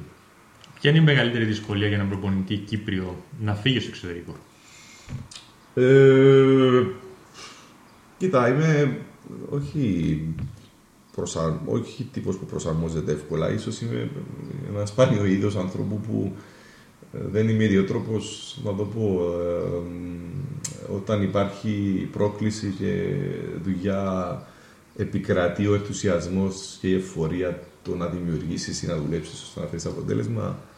Ε, οπότε τα άλλα όλα τα επισκιάζει αυτό. Οπότε τώρα η πρόκληση, εντάξει, το, αν υπήρχε προκατάληψη θα υπήρχε αν πήγαινα π.χ. στην Ελλάδα, έλα μωρέ, ποιος Κύπρος προπονητής, τι μας λέτε τώρα και τα λοιπά που δεν υπάρχει στην Κύπρο μας. Και ίσως εκεί που είχα την ευκαιρία αρκετές φορές να πω δεν πήγα για διάφορους λόγους και θα το δούμε στο μέλλον. Αλλά εκεί που πήγα, επειδή είναι εντελώς ήταν και διαφορετική ήπειρος, και ξέρω ότι είχε την κουλτούρα για την πασχετική κουλτούρα, την ελληνική, και όντως αντρώθηκα στην Ελλάδα εγώ και σε θέμα τεχνογνωσίας και σε θέμα μπάσκετ. Σε αντιμετωπίσαν διαφορετικά, οπότε υπήρχε μια προσέγγιση όπως θα προσέγγιζες κάποιο Ελλάδη προπονητή να έρθει, Ισπανό στην Ελλάδα. Οπότε υπήρχε α- αυτό, οπότε δεν υπήρχε κάποια δυσκολία στο να μπορέσω μετά να, να δουλέψω ή θα πρέπει να αποδείξω ότι δεν είμαι, δεν είμαι ελέφαντας ή κάτι άλλο. Ναι, ναι. Πάντως έχω ζήσει μ, από άλλη χώρα, από το Ισραήλ, ε, όταν μαθαίναν, ε, επειδή είχα γνωρίσει ένα μεγάλο γκρουπ Ισραηλιτών, οι οποίοι ε, παρόλο που δεν ήταν άμεσα α, ασχολούνται με τον μπάσκετ, ε, ήταν πάρα πολύ μπασκετικοί. Ε, όταν μάθαινα ότι είμαι από Ελλάδα, το πρώτο πράγμα που μου λέγανε ήταν ο Άρης, Νίκος Γκάλης. Νίκος Γκάλης, Γιαννάκης. Γιαννάκης. Τους ξέραν όλοι. Που είναι τόσα χρόνια μετά. Μακάμπι Άρης τότε δεν ήταν οι μάχες οι μεγάλες, οπότε Ακριβώς. σίγουρα είχαν... Ε, ε, ήταν η εποχή. Άρα υπάρχει αυτό το κλίμα σε όλη το. Ναι, υπάρχει γιατί είναι και η εποχή που, εντάξει, αν θεωρήσουμε για τους γεωσκεπτόμενους ή για κάποιους ότι είμαστε Ελληνοκύπροι, είμαστε και εμείς σε αυτή την κατηγορία, ε, υπήρχε αυτός ο ενθουσιασμός που το συνδυάζανε και, ε, ε, γιατί είμαστε στη φάση που ο Έλληνας προπονητής ε, όπως παλαιότερα οι Σέρβοι είχαν το σέρβικο λόμπι και το Ιουγκοσλάβικο τέλος πάντων και ήταν η αφρόκρεμα του προπονητών στην Ευρώπη και βρίσκαν παντού δουλειές. Αυτή τη στιγμή υπάρχει ο Σφερόπουλος, ο Ιτούτης, ο Πρίφτης, ο Μαρτσόκας. Είναι η εποχή του Έλληνα προπονητή γιατί επιτέλους η τεχνογνωσία, ε, θεωρώ εγώ η άποψη δικιά μου, συνδυάστηκε και με την αλληλοστήριξη και θεωρώ ότι μεγάλο βαθμό, ε, σε μεγάλο βαθμό βοήθησε το ότι ο Παναγιώτης Γιαννάκης ήταν πρόεδρος του Σύνδεσμου Προπονητών που είναι ενωτικός και ένας άνθρωπος που ενδιαφέρεται για το μπάσκετ. Ε, για την καταθέσφαιρα με διαφορετικό τρόπο από ό,τι επικρατούσε πιο παλιά που αλληλοτρώγονταν στην Ελλάδα. Ε, έπαιξε ρόλο ο Γιαννάκης. Ε, έξω και η αποδοχή τέλος πάντων όταν είχε σχέση με Ελλάδα που θεωρούσαν ότι εμείς είμαστε Έλληνες οπότε βοήθησε σε εκείνες τις χώρες τέλος πάντων. Ε, λοιπόν, φεύγοντας από την, ε, το Ελ του Σαχέλ, πήγες στην ε, Ράντε. Ναι. Ακόμα δύο χρόνια, ε, όχι ένα χρόνο, στην Ναι. ε, Ράντε εκεί, ε, όπου έγινε και μια πολύ μεγάλη επιτυχία. Ναι, ήταν η ομάδα μετά από 30 χρόνια έψαχνε να κάνει μια επιτυχία και δεν καταφέραν να μπουν ούτε καν στην τετράδα. Ήταν μια νική ομάδα με πολλούς ταλαντούχους παίχτες που είχαν προοπτική να παίξουν και στην εθνική, αλλά δεν είχαν κανένα διεθνή. Ε, είχα πάει λίγο πιο αργά, είχαν ένα Πορτογάλο και έφυγε και πήγα λίγο πιο αργά, δηλαδή τέλος Σεπτεμβρίου.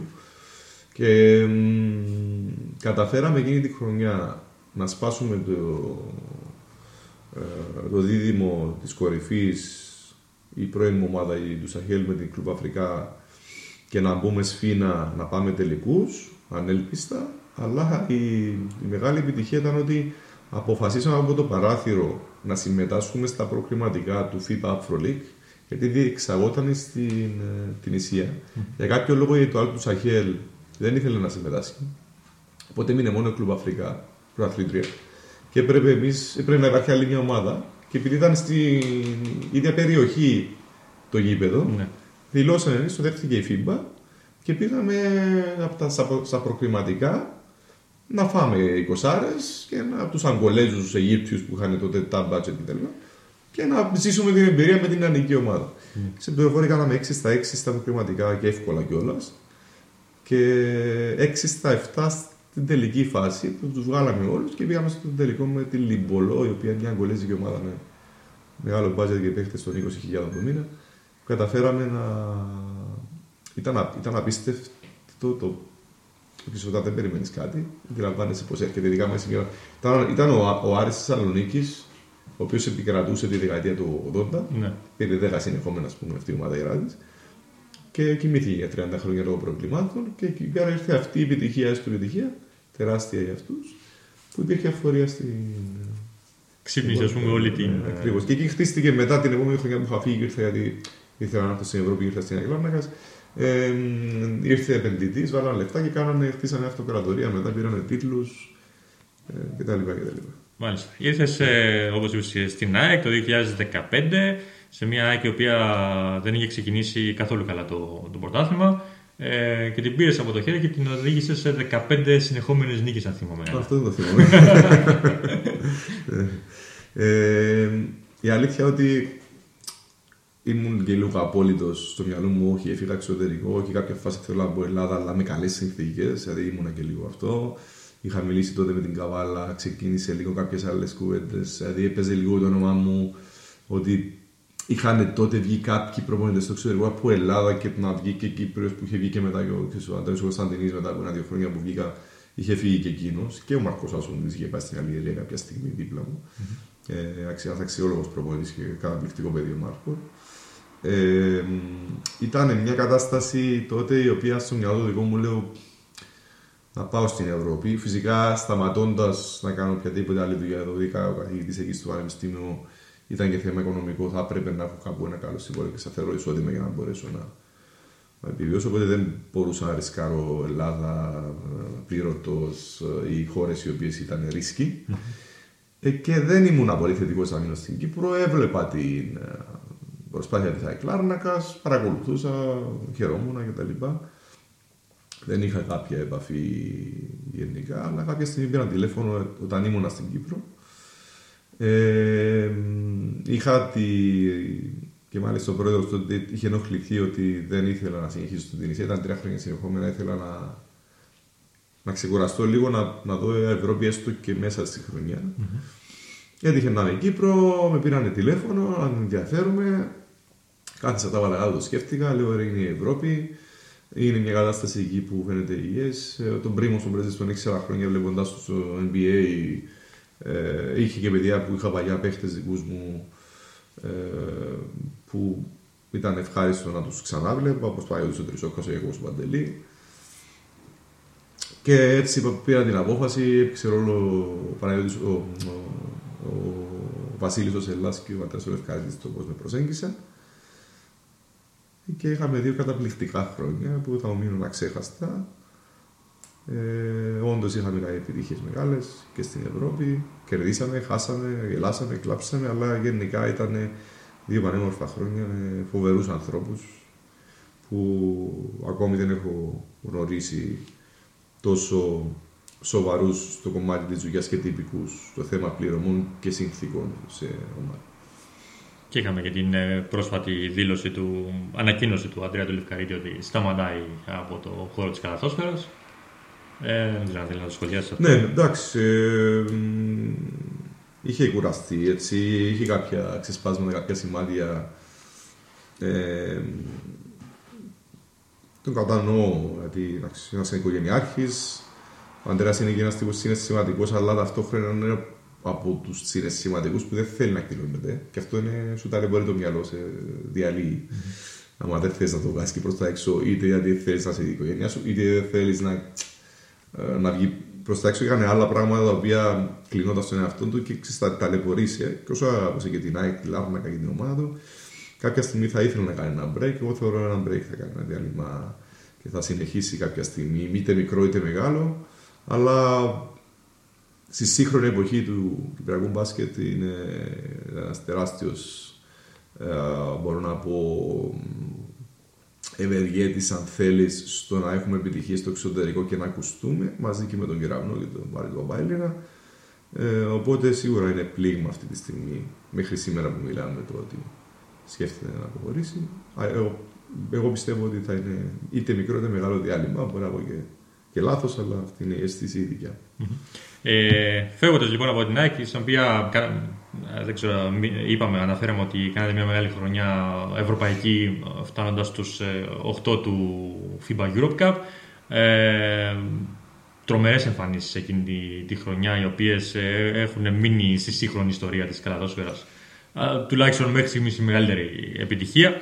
Ε, στη συνέχεια πήγες στο Μπαχρέιν. Ναι. Ε, εκεί στην Αλαχλή Ήταν η επόμενη χρονιά από την ΑΕΚ. Είχαμε κερδίσει με την ΑΕΚ ένα πρωτάθλημα, ένα κύπελο και πήγαμε στους, στους 8 και την επόμενη στους 16. Όχι, 8 δεν είχαμε επιτυχία. Ε, ίσως στους 16, δεν θυμάμαι. Κάνω λάθος. Εκεί έκλεισε ένα κύκλο. Είχαμε αποφασίσει και οι δύο να προχωρήσουμε. Κάνουμε το επόμενο βήμα. Μείνω ο Δημήτρη ο Κουκούρη, ο άμεσο συνεργάτη μου, ο οποίο η επόμενη χρονιά αμέσω τα πήρε όλα. 3-0 Ναι, τα τρίπ. καθάρισε όλα. Πήγε μια χρονιά κερδίζει, μια χρονιά χάνει. Αυτό έγινε φέτος, φυσιολογικό.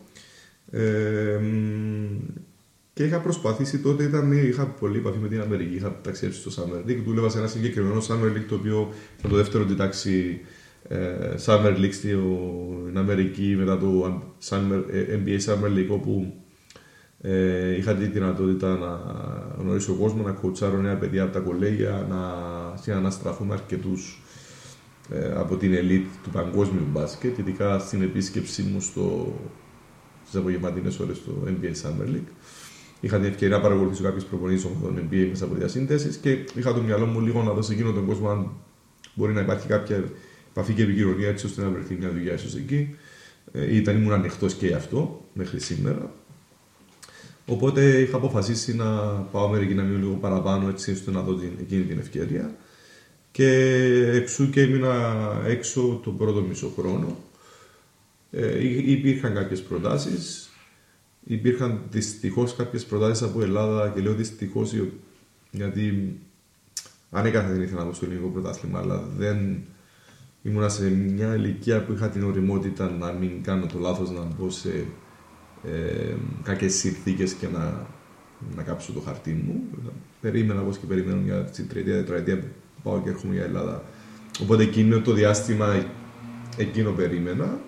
Ε, ήρθε όμως μια πολύ συμφέρουσα οικονομικά πρόταση από τον Μπαχρέιν, Μέση Ανατολή. Μια ομάδα η Αλαχλή η οποία είχε πολλά χρόνια εκπληκτεί. Η Μανάμα ήταν η ομάδα η οποία τα τελευταία 7-8 χρόνια έπαιρνε και έτσι τους τίτλους. Και έπιασα δουλειά, πήρα και ένα συνεργάτη από Σερβία γιατί τότε δεν είχα Έλληνα ή Κύπριο διαθέσιμο. Ένα φίλο. Πέρασαμε καταπληκτικά και μάλιστα καταφέραμε να βγάλουμε στους τελικούς. Ενώ η ομάδα ήταν 4 χρόνια εκτός τελικών και προκρίθηκε την επόμενη χρονιά στον GCC, που είναι το τουρνουά το μεγάλο που γίνεται το καλοκαίρι, που τους απέφερε μεγάλους πόρους για το να προκριθούν. Και μάλιστα κάναμε και την πρώτη νίκη ενάντια στην μανά που κρατούσε απίστευτη εφορία. Γιατί είχαμε κερδίσει την μανά μου 6-7 χρόνια. και ήταν, περάσαμε ωραίες στιγμές εκείνο το διάστημα. Φυσικά η μανά μετά επικράτηση μας μας καθάρισε 3-1 μετά. Πέρασε και εκεί άλλες στιγμές. Είδα καινούριο μπάσκετ, άλλους ανθρώπους, διαφορετικές. Είχα και έναν καταπληκτικό ξένο, τον Λόρεν Woods, που είχε πολύ μεγάλη καριέρα στο NBA και στην Ευρωλίγκα. Ο ψηλός ο Λόρεν Woods που ήταν και προσφέρα στη Ριάτη ε, με το Σούμποτιτ εκεί στο Λίβανο παλιότερα. Ε, εντάξει, Νομίζω το- ήταν τότε που ήρθε και η πρόταση για την ε, εθνική ομάδα. Ναι, ήταν συγκεκριμένα. Αν δεν κάνω λάθος. Ε, εντάξει, δεν θα ξεχάσω ότι ήταν τα γενέθλια μου, 18 Οκτωβρίου που συμφωνήσαμε. Θυμάμαι κάτι ευχές που μου στείλαν για γενέθλια για τη θέση, οπότε αυτό ήταν το θυμάμαι. Ναι, ήταν αρχή εκείνη τη Ήταν η αρχή της χρονιάς, ναι. χρονιάς. Και εκεί είχε έρθει η συνεργασία με, τη, με την εθνική ομάδα, ναι. Πάντως από, και από τις κουβέντες τους σήμερα και άλλες φορές που έχουμε συζητήσει μαζί, η Ελλάδα φαίνεται ότι σου έχει μείνει παράπονο, έτσι. ε, όχι πάρα πολύ αποθύμενο, αλλά έτυχε πολλές φορές ακόμη και φέτος σου κρύβω και το καλοκαίρι. Εντάξει, δεν διστάζω να το πω ότι με τον Πανιόνιο ήμασταν αρκετά κοντά τα θέματα από έναν ή ένα όχι και δίστασα πολύ για, για διάφορους λόγους. Αλλά είχα ήδη υπογράψει και συμβόλαιο στην επο- επόμενη ομάδα. Ε, ξέρεις, ε, ε, υπήρχαν, υπήρχαν και υπάρχουν και το ξέρεις εσύ από πρώτο χέρι ότι αρκετά προβλήματα στις ομάδες της ελλαδα και κάποιον που το κάνει επαγγελματικά και δεν είναι και- και σε θέση να ρισκάρει πράγματα. Κάπου δεν ήθελα να μπω όταν είχα την ευκαιρία σε ε, καταστάσεις οι οποίες δεν θα με βοηθούσαν. Φυσικά ο Πανιόνιο ήταν καταπληκτική ευκαιρία αν είχα προλάβει να υπογράψω στο ιστορικό σωματείο. Αλλά σε άλλες ομάδες που ίσως προσπάθησε και ο, ο εκπρόσωπός μου να, να μπω, προτίμησαν κάποιο πιο έμπειρο σίγουρα. Αλλά είναι κάτι που θα δούμε στο μέλλον, αν υπάρχουν οι συνθήκες λέω πάντα, γιατί δεν είναι μόνο να θες κάτι, πρέπει να είναι και. Ε, ειδικά άμα- όταν επιλέγεις ανεξάρτητα από την Ήπειρο να δουλέψεις κάπου που κάνεις κάθε χρόνο εδώ και σχεδόν 15 χρόνια προαθλητισμό. Είσαι συνέχεια στο ίδιο μοτίβο. Είσαι εσύ απαιτητικός από τους γύρω σου.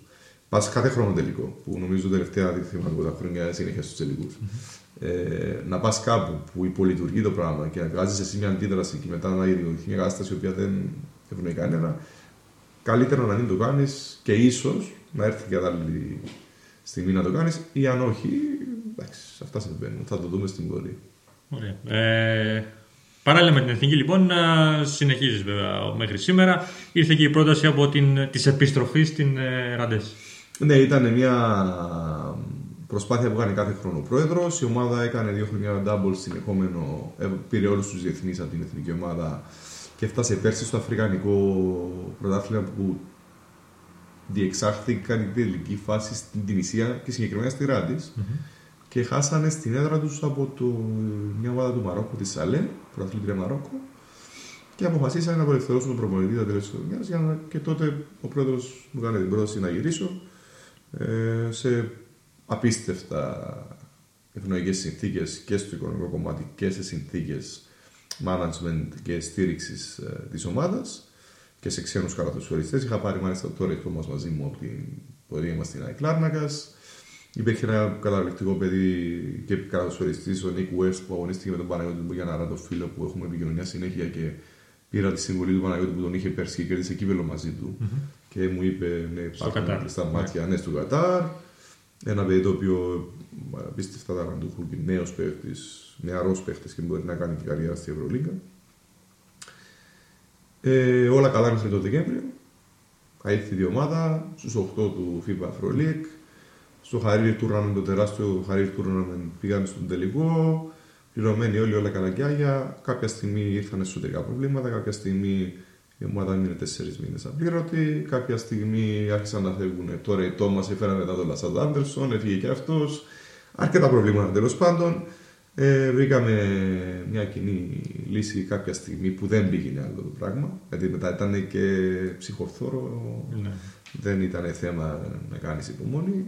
Είχε φύγει ο Μέγας χορηγός και αποφάσισα να το βάλω την παράδειση μου έτυχε πρώτη φορά. Και να λέμε, πάντα υπάρχει πρώτη φορά να γίνουν συμβούλια αυτά. Και αποχώρησα και επικεντρώθηκα να οργανωθούμε λίγο για την εθνική μας ομάδα. Ε, ανάφερες πριν για την τεχνο, τη τεχνογνωσία. Ε, εγώ θέλω να σε ρωτήσω, η τεχνολογία την έχεις ζήσει, την εξέλιξη της τεχνολογίας, ε, πώς ήταν παλιά και πώς είναι τώρα. Ε, έχει βοηθήσει τους προπονητές στο να αναπτύξουν την τεχνογνωσία τους α, με καλό, με θετικό τρόπο ή όχι; Ε, πολύ καλή ερώτηση. Ε, μ, σίγουρα έχει βοηθήσει, αν μιλάμε πρώτα για μια κατηγορία που λέγεται scouting, έχει, έχει, έχει βοηθήσει στο κομμάτι ε, ε, χρόνος. Δηλαδή, εκείνο που έχω να σου πω ότι μια πενταετία, δεν ξέρω αν και τις έξι σεζόν, ακόμα και την έβδομη που ξεκίνησα, εγώ ήμουνα μεταξύ 12 με 6 το πρωί με δύο βίντεο με κασέτες, τις οποίες έπαιρνα από το φίλο Λευτέρης στο Καϊμακλή όταν πήγαινα να τις πάρω όταν ήταν στην Ομοσπονδία τότε και με τους αγώνες και έβαζα και έβγαζα κασέτες για να γυρίσω το παιχνίδι από την αρχή και κάθε φάση που ήθελα να κόψω κάτω έπρεπε να το ξαναπάω Ξανά πίσω. πάλι. Οπότε αντιλαμβάνεσαι και ήταν και απαιτητικοί Ελλαδίτες προπονητές οι οποίοι είχαν την, ε, τότε την τεχνογνωσία, την απέτηση και την, να είναι όλα στην εν τέλει. Οπότε ε, στην πορεία ήταν ε, ευλογία το να ε, είναι τα προγράμματα από το Sports Cup που ανέφερα πριν και μετά. Έχει βοηθήσει και έχει βοηθήσει και τα analytics τα οποία ήρθαν από την Αμερική και φωτογραφίζουν άπειρες, ε, άπειρα πράγματα από το percentage rating, ε, το πόσο στο efficiency ο καλαθοσφαιριστής είναι χρήσιμος στα λεπτά που είναι στο παρκέ. Υπάρχει, θεωρώ όμως, όταν, δεν, υ- όταν υπάρχει μημάθεια όμως, ε, είναι χάσιμο χρόνο γιατί κάπου χάνονται ειδικά οι νέοι προπονητές ή όταν χρησιμοποιείται λάθος. Όταν χρησιμοποιείται σωστά, σίγουρα βοηθάει να εξελιχθεί ο, ο, ο νέος προπονητής και στα analytics και στα στατιστικά και στο σκάου, κομμάτι του scouting, αλλά και σε πολλές άλλες παραμέτρους. Σίγουρα είναι πράγματα τα οποία τώρα δεν μπορεί να φανταστεί ο νους, ειδικά αν έχει ζήσει σε άλλες εποχές, πόσο έχει εξελιχθεί η τεχνολογία και πόσο βοηθάει τον, τον νέο προπονητή να, να κερδίζει χρόνο πάντοτε, αλλά και να εξελίσσεται ο ίδιο με τη γνώση που μπορείς να ανοίξεις τώρα 10 σεμινάρια ανά πάσα Ακριβώς. στιγμή και να, να δεις. Εκεί ήθελα να καταλήξω γιατί ε, βλέπουμε πάρα πολλούς ε, προπονητές εδώ και στην Κύπρο γενικότερα στο, ανά τον κόσμο οι οποίοι δεν ε, αφιερώνουν χρόνο να πάνε στο εξωτερικό, να γνωρίσουν ε, μια, να- έναν άλλο από έναν άλλο προπονητή καλύτερο ας πούμε, ή πιο έμπειρο, να το πω πιο σωστά, να δει τον τρόπο που δουλεύει κλπ. Ενώ εσύ, παρόλο που έχεις και τον, τρο- την, τεχνογνωσία, την τεχνολογία ε, με το μέρος σου, πας σε πολλά σεμινάρια εξω- στο εξωτερικό, έχεις πάει σε Παναθηναϊκό, έχεις πάει σε Onyx Kazan, ε, στο Las Θα Vegas. πάω και στο- τώρα στον κύριο Μπιτίνο, με έχει δεχτεί μέσω του φίλου του Κόβορα. Άρα θα πάω και τώρα. ναι. Ωραία, μια χαρά. Ε, στο Las Vegas που είναι, ε, θεωρώ εκεί είναι πολύ μεγάλο σχολείο ε, στο ε, NBA, εκεί, το Summer League. Και είναι το σεμινάριο του NBA, το, οποίο, το σεμινάριο των προπονητών του NBA, το οποίο είχα την τύχη να πάω δύο χρονιές και ήταν απίστευτη εμπειρία. Μάλιστα, εντάξει, εγώ θεωρώ ότι η δίψα για μάθηση, παρόλο που να τελειώσαμε πανεπιστήμιο, να έχουμε το, το μεταπτυχιακό μας, να έχουμε εμπειρία τόσα χρόνια που πίστεψε με όταν βλέπω τα χρόνια εμπειρίες, λέω πότε πέρασε ο χρόνος και πώς ε, μαζεύτηκε τόση εμπειρία. Πραγματικά δεν θυμάμαι πότε πέρασε τόσο γρήγορα ο χρόνος. Ε, νομίζω η, α- όταν υπερισχύει η τύψα για μάθηση και η εξέλιξη για να προλαβαίνεις τις εξέλιξεις και να, να, να, να βελτιώνεις έτσι ώστε να ακολουθείς και την εξέλιξη της καλαθοσφαίρα που τρέχουν εξέλιξεις. Και το κάνεις από την αγάπη για το άθλημα και από τη διάθεση να παρουσιαστείς και εσύ καλύτερος στο, στο γήπεδο σ- σ- με σκοπό να προσφέρεις στους παίχτες νέες ε, τάσεις του αθλήματος για να βελτιωθούν ε, τόσο σε εξητάρει το γεγονός και το κυνηγάς. Ε, και χρειάζεται να είσαι ταπεινός. Η ταπεινότητα και δηλαδή είναι σπάνιο δυστυχώς πράγμα στον. Ε, ε, γενικά και στη χώρα μας θα επικεντρωθώ, θα, θα μείνω μέχρι εδώ. Ε, εγώ θα φέρω ένα παράδειγμα συγκεκριμένα όταν πήγα στο τελευταίο σεμινάριο του NBA ε, και ήταν ο Ίγκορ Κοκοσκόφ, ο Σέρβος, ο οποίος ζει στην Αμερική, πρωταθλητής με την Εθνική Σλοβενίας, head coach του Phoenix Suns που έφυγε τώρα. Τώρα, ε, ε, ήταν πριν ή όταν πήγες εσύ, ήταν ή- Όταν, ναι, είχε, προ, είχε, Είχε ήδη πάει, ναι, πάρει είχε την, πάει, ε, ναι. την ομάδα. Ε, και ήμουνα. Είχε τελειώσει το σεμινάριο, αλλά οι Αμερικανοί τώρα προπονητές να κατέβουν κάτω να περικυκλώσουν τον Αμερικανό το NBA, η καθημερινότητα για αυτούς δεν ήταν τόσο. Ήταν ελάχιστοι Ευρωπαίοι που ήμασταν εκεί και θέλαμε να πλησιάσουμε τους προπονητές να μιλήσουμε.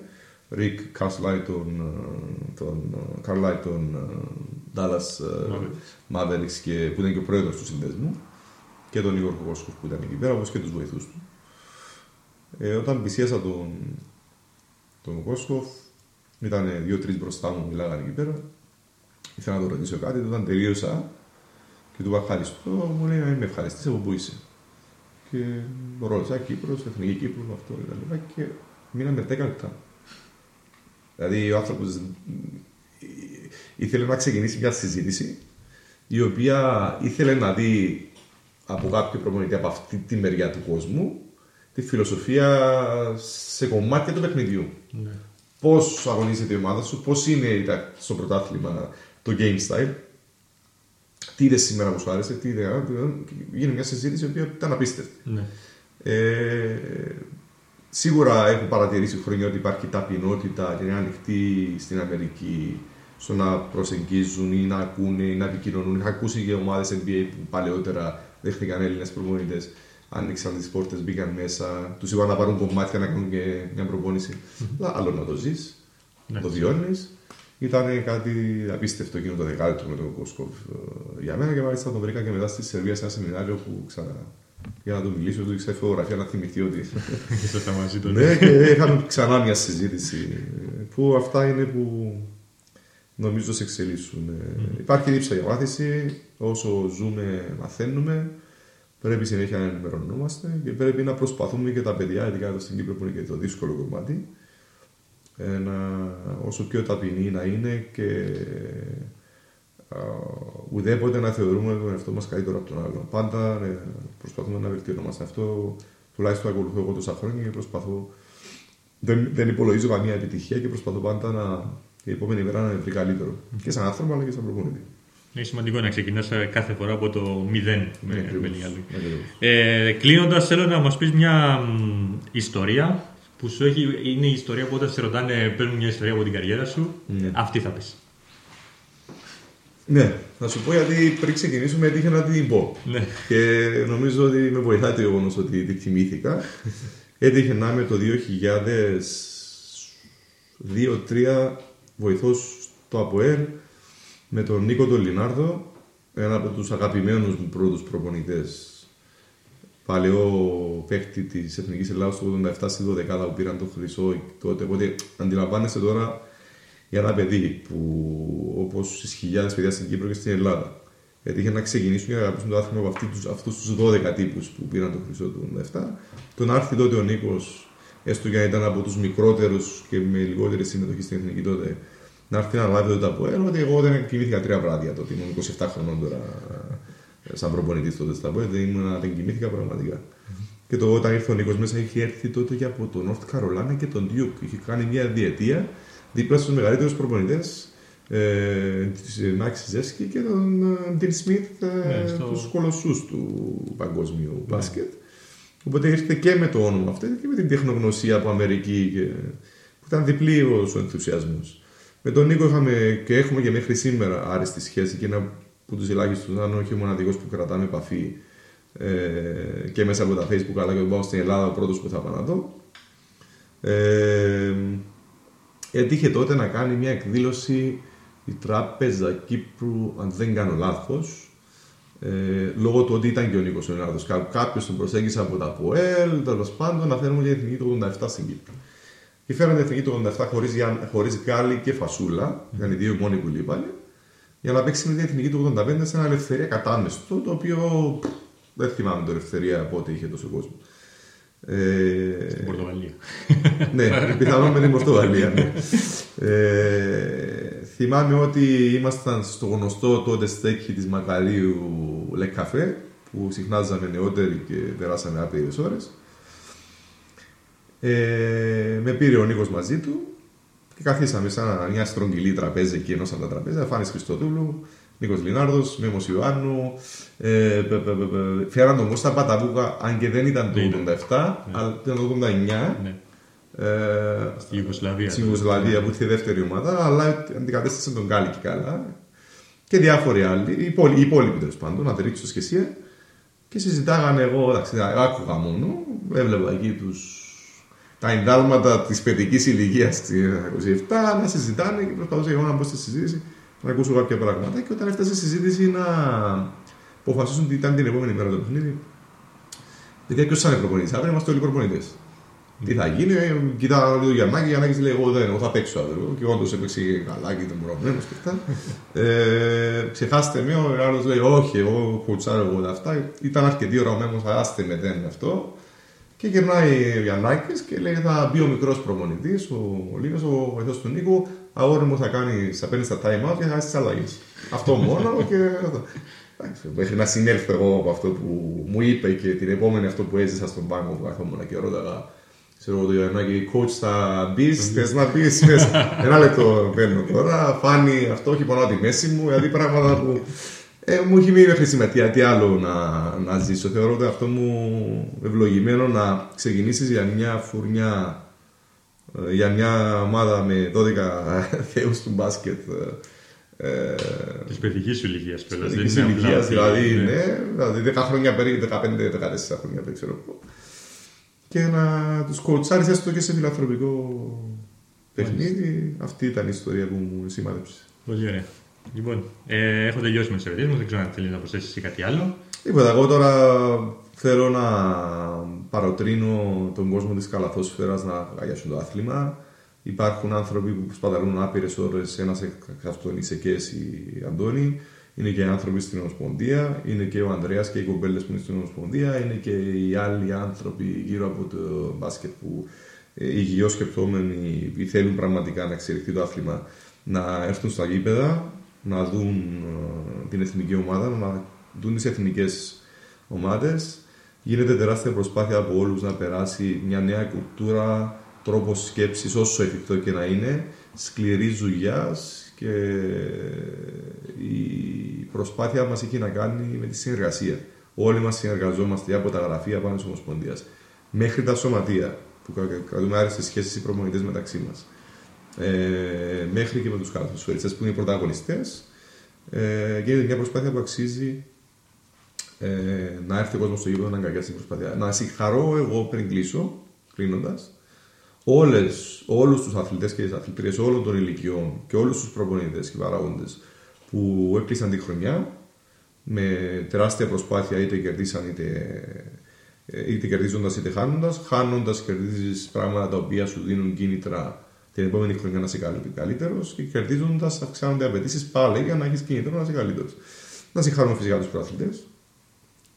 Κεραυνός, ε, το coach Λεβαδιώτη Ματσεντίτη, Αγγελό Παπαδημητρίου εκεί στον πάγκο όλους και τους καταθοσφαιριστέ και τη γυναικεία ομάδα του Κεραυνού. Ε, η σκληρή δουλειά στην εθνική ομάδα συνεχίζεται και θα συνεχίζεται όσο υπάρχει υγεία και συνεργασία. Ε, ευχαριστώ πάρα πολύ για την Εγώ ε, ευχαριστώ. παρουσία σου εδώ. Θα τα πούμε στο Μαυροβούνιο από κοντά. Σίγουρα. Ε, Αυτά λοιπόν από τον ε, Λίνο τον ε, Γαβρίλ ήταν η εκπομπή Full Core Cast. Εμείς ανανεώνουμε το ραντεβού μας για την επόμενη εβδομάδα. phone. I like no interruption when the game is on. I like slam dunk to take me to the hoop. My favorite play is the alley oop. I like the pick and roll. I like the give and go. And it's basketball. Bow wow, let's go.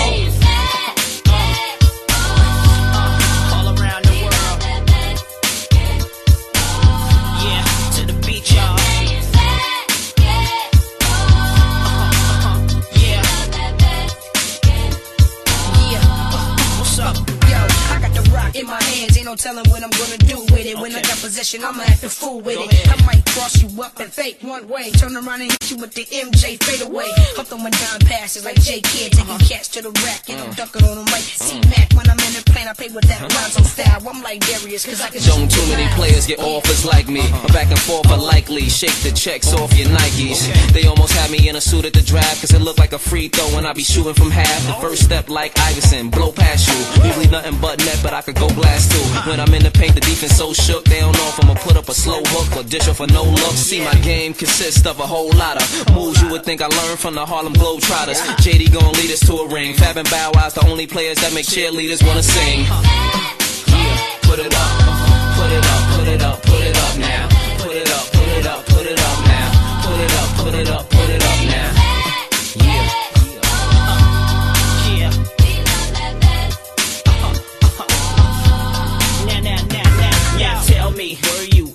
joint the night MJ scored 63 points when the Lakers won titles back to back? Didn't give nobody no kind of slack. When Vince Carter came, stuck his arm in the rim, everybody went crazy in the whole damn gym. The Kimbe Matumbo standing tall, playing D with desire. It's basketball. Sing.